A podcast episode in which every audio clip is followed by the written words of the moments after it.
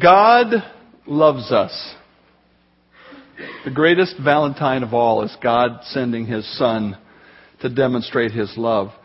In the book of Lamentations, though, we read a couple of verses that explain or verbalize God's love to us in a way that we don't often think about, perhaps. Lamentations 3 and verse 22. Through the Lord's mercies, we are not consumed because his compassions fail not. They are new every morning. Great is thy faithfulness. If I was to put that in, in one word, I would use the word patience. God is patient with us. It is through His mercy that we are not consumed. God is patient. We had an example of God's patience today. Uh, Dennis wouldn't mind me telling you that he's 70 years old. He's late to the game. But because God is patient, there's still time. God is patient because it's His nature. Patience is part of the nature of God. Listen to what He says about Himself. And the Lord passed before him and proclaimed, The Lord, the Lord God, merciful and gracious, long suffering or patient, and abounding in goodness and truth. And here in Romans 2, or do you despise the riches of his goodness, forbearance, and patience, not knowing that the goodness of God should lead you to repentance? Or this verse from Peter, the Lord is not slack or slow or taking his time concerning his promises, as some count slackness, but he's patient toward us, not willing that any should perish, but that all should come to repentance. Does your mental image of God include patience? Some people in the world see God standing with his hand hovering over people like someone waiting to swat a fly, just waiting for the right moment when it lands. The evidence of God's patience is right here. He says, through His mercies we are not consumed. When Adam and Eve were put into a perfect world, and, and, with two people that with no flaws and told here are some things to do and then chose to rebel against God and do what he specifically asked them not to do, God was merciful. He was patient in that He did not consume them. He didn't breathe out fire and say, You failed. Boom, you're dead. He was patient with them. Ever since those two first human beings sinned, God has continued to be patient with us. God would have been within His rights, within the deal He made with them to consume them immediately, but he didn't. The Lord is not slack, but what he wants is that all should come to repentance.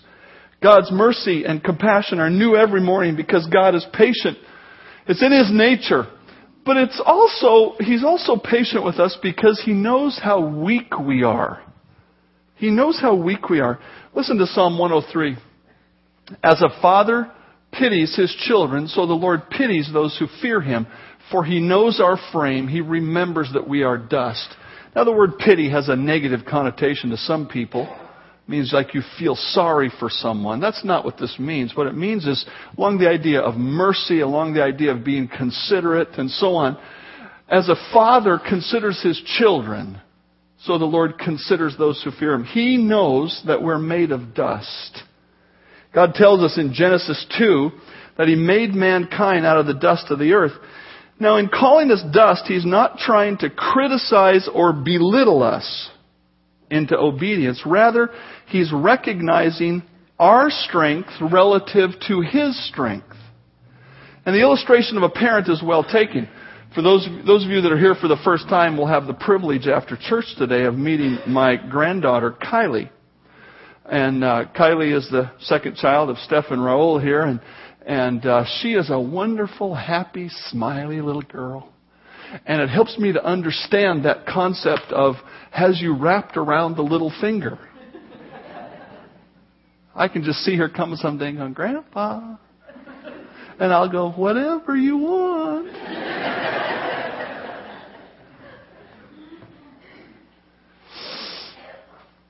People with little children, like Kylie, who's a, a babe in arms, you know, a babe in the car seat, you don't say, hey, get up and take care of yourself. Because she can't. We understand she is a baby. She has certain limitations.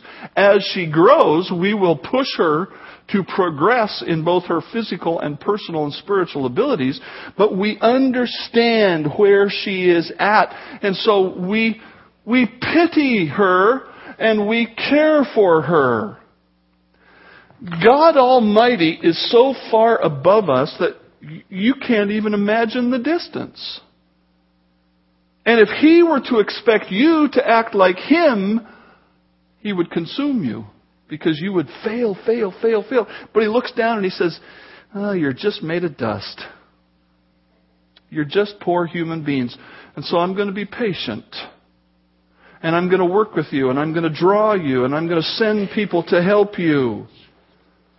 God is patient because He knows what we're made of. He knows we have limited capabilities. He knows that we have minds that are dulled by sin. He knows that we live in a world that does not encourage us toward Him. He knows that you want to be independent and self-sufficient, but you're not capable of caring for yourself. So He is patiently merciful. He's compassionate. Number three, God is patient because He wants us to be saved from our sin. Listen to this story of God's patience from Acts chapter 9. Then Saul, guy who became the apostle Paul, still breathing threats and murder against the disciples of the Lord. If anybody should have gotten blown out of his saddle, consumed by fire and brimstone. It was this guy. He was breathing threats and murder against the disciples of the Lord. He went and asked letters from him to the synagogues of Damascus so that if he found any who were of the way, the way is another term for Christianity, whether men or women, that he might bring them bound to Jerusalem. And as he journeyed, he came near Damascus, and suddenly a light shone around him from heaven, and he fell to the ground, and he heard a voice saying to him, Saul, Saul, why are you persecuting me? And he said, Saul said, Who are you, Lord? And then the Lord said, I am Jesus whom you are persecuting. It's hard for you to kick against the goads when you're blind. so he trembled. So he, trembling and astonished, said, Lord, what do you want me to do? And the Lord said to him, Arise, go into the city, and you will be told what you must do. And the men who journeyed with him stood speechless, hearing a voice or a noise, but seeing no one. Then Saul arose from the ground. When his eyes were opened, he saw no one. When he, he opened his eyelids, but nothing worked. But they led him by the hand and brought him to Damascus. And he was there three days without sight, and neither ate nor drank. Now there was a certain disciple at Damascus named Ananias, and he said, and, and to the Lord, and to him the Lord said in the vision, Ananias, and he said, Here I am. So the Lord said, Arise, go to the street called Straight, and inquire at the house of Judas for one Saul of Tarsus, for behold, he is praying. And in a vision, he has seen a man named Ananias coming in and putting his hand on him so that he might receive his sight. Then Ananias answered, Lord, I have heard from many about this man, how much harm he has done to your saints in Jerusalem. And here he has authority from the chief priest to bind all who call on your name. But the Lord said to him, Go! For he is a chosen vessel of mine to bear my name before the Gentiles, kings, and the children of Israel. For I will show him how many things he must suffer for my name's sake. And Ananias went his way and entered the house and laying his hands on him, he said, Brother Saul, the Lord Jesus, who appeared to you on the road as you came, has sent me that you may receive your sight and be filled with the Holy Spirit. And immediately there fell from his eyes something like scales, and he received sight at once, and he arose and was baptized. This is a guy who should have been struck dead by God, but God in his mercy didn't do that. Now, God did take a two by four and give him a real solid one right upside the head. And unfortunately, Sometimes that's what we make God do. We ignore his gentle pleadings. You know, Saul would have been a, a, guy who was around Jerusalem and around Israel during the whole time of Christ. For three years, Christ preached the message, and Saul would have been around, and he would have known. He was one of the leaders. He would have he would have known the message, but he ignored it. He ignored it. He ignored it. And God said, you know what? I love you so much, Saul, that I am going to get your attention.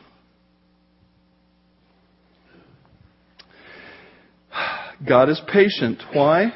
Because he desires that people come to faith in Christ. Listen to what Paul said about the patience of God.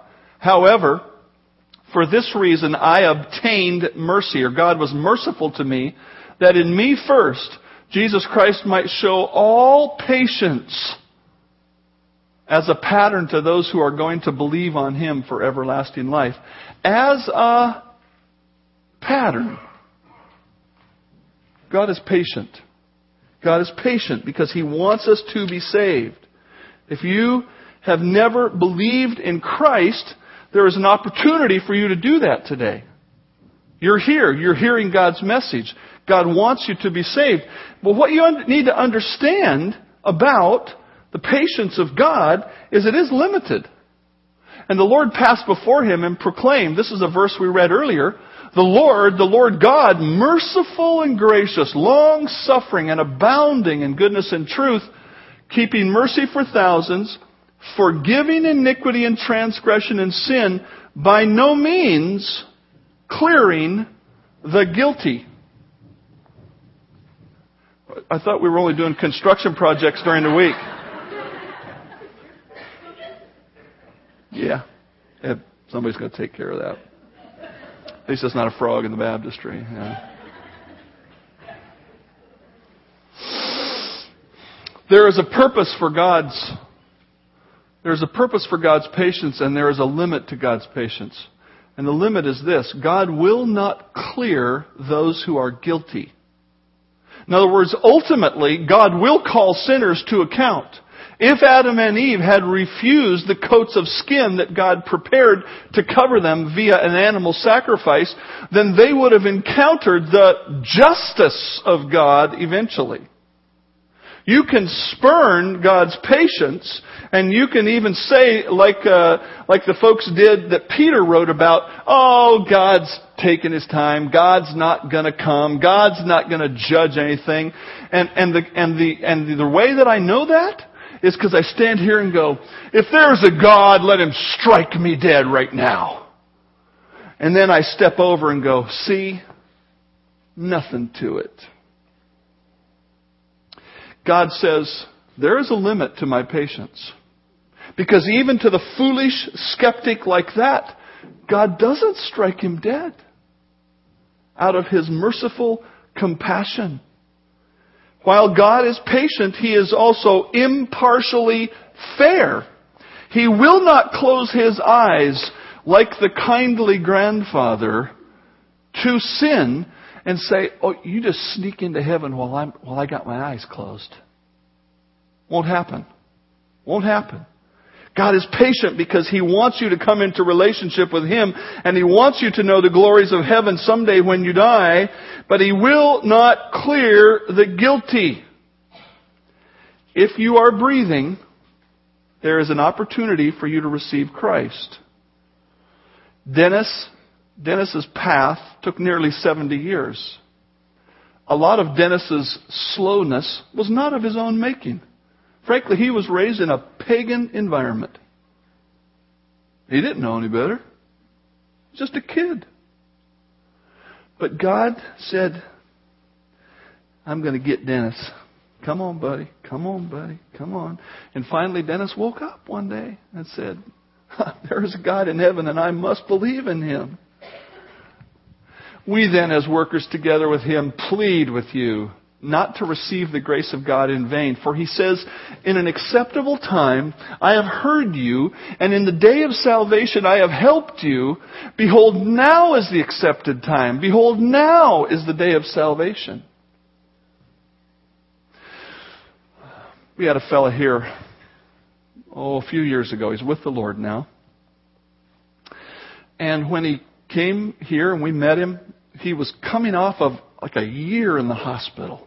Really a hard time. Uh, through, you know, illness and so on. It wasn't some foolishness of his own. And he said, I think the Lord spared me for a reason. And I thought, Amen. Great attitude. And he said that a number of times. He was trying to find the thing that God wanted him to do. And you know what it became obvious that it was? One day, all of the stuff in his spiritual head came right into focus. And he came and said, I want to get baptized. And as we talked about it, I said, here's the gospel. Here's what it means to be a Christian. Christ died on the cross and so on. I shared the whole gospel with him and I said, have you believed that before? He said, not like that. I've been baptized a number of times in different places in different ways. He said, but now I understand. And he came to real faith in Christ and he was baptized and he died about a year later. Do I think God saved him from his physical difficulty for a purpose? Yes! So he could get his spiritual house in order and be ready for the day of his departure. I've known two folks personally in the last year who, who put off, put off, put off, and then died. Now you can call me a hellfire and brimstone preacher if you want, because there is hellfire and brimstone out there. But you could also call me a preacher of the love of Christ. Because God has patiently, patiently, patiently waiting, sharing His truth with you. And if you've never believed, today is the day when you need to believe because you're not guaranteed for tomorrow. I want to challenge you to come to faith in Christ today if you never have. God has saved us for a purpose, and that purpose is our salvation. He's patient with us for a purpose, and the purpose of the salvation. Number four, God is also patient with us because He wants us to become like Christ. Once we come to faith in Christ, He continues to be patient with us. Listen to this verse from Hebrews 10. For by one offering or sacrifice, Christ has perfected forever those who are being made righteous or being sanctified. When you put your faith in Christ, God forgives your sin, as Dennis put it, he takes away that baggage, that guilt, he takes that away. And you are righteous before God. When we arrive in heaven, that possession of salvation will be clear and shining and we will be ready to meet God. That is the perfected forever that comes from the death of Christ. But while we are here on this earth, our salvation brings us the potential of an increasing measure of godliness. The godliness of Christ. That is the being sanctified. We have a position of complete perfection with God in heaven, but we have a practice of working to become more like Christ in line with the Word of God and the power of the Holy Spirit day by day by day. That is the being sanctified. And Colossians 3 puts it this way. If you then were raised, when you believed with Christ, you were raised with Christ up to heaven, seek those things which are above, where Christ sits, sitting at the right hand of God. Therefore, here's how you seek the things that are above. You put to death the parts of your life which are on the earth. Sexual sin, passion, evil desire, covetousness, which is idolatry. And as the elect of God, you put on tender mercies, kindness, humility, meekness, patience, and so on. God says, here's how you get sanctified day by day. You read the Word, and the Word says, stop doing some things. And you read the Word, and it says, start doing some things. You put those off, you put those on. God is mercifully patient here in the process of growth. He commands us to grow, but He doesn't stand again waiting to just spank us every time we make a little mistake. Because He knows what we're made out of. One of those things that He commands is baptism. He says, I want you to be baptized in water to demonstrate the washing away of your sin and the receiving of a new life in Christ. God wants us to follow Him, to obey Him, and He's patient in working that out with us. Number five, God is patient because He doesn't see our failures as terminal. One of the greatest examples of the patience of God with a believer comes from the life of Peter. Simon Peter said to him, Lord, where are you going? Jesus answered, Where I am going, you cannot follow me now. I'm going to the cross, is what he was going to say. But you shall follow me afterward. Peter said, Lord, why can I not follow you now? I will lay down my life for your sake. Jesus answered him, Will you lay down your life for my sake? Most assuredly I say to you, the rooster shall not crow till you have denied me three times. And then we hear this, and the Lord said, Simon, Simon, indeed Satan has asked for you that he may sift you as wheat. But I have prayed for you that your faith should not fail. And when you have returned to me, strengthen your brethren. I hope this doesn't sound to you like I'm giving you an excuse to fail. Like tomorrow when you fail, you can go, oh well, that's just the way it is. No. What I'm giving you is hope for your failure. Because Peter, as ambitiously good intentioned as he was, was headed straight for a crash, and God knew it. Because he knew Peter was made of dust. And he said, Now, Peter, you're going to fail. But when you get over that failure, when you are restored, then I want, I've got some work for you to do. God is patient because He doesn't see our failures as terminal. Christ knew Peter was going to fail. God knows you are going to fail. God knows some of you have failed. Some of us have failed. And, and really, I shouldn't even say some. All of us have failed. We've had some things that we consider to be big failures and some that we consider to be small. God may view them differently than we do. But here's the wonderful truth, Christian. Every moment is an opportunity to confess your sin and get right with God. Every moment is an opportunity to be cleansed through that confession. Every moment is an opportunity to say no to sin and yes to righteousness no matter how badly you have failed in your eyes or in the eyes of others, you are never washed up with God. You are never washed up with God. Little thing called the Olympics going on up in Vancouver. At the Olympics, there are always some colossal failures.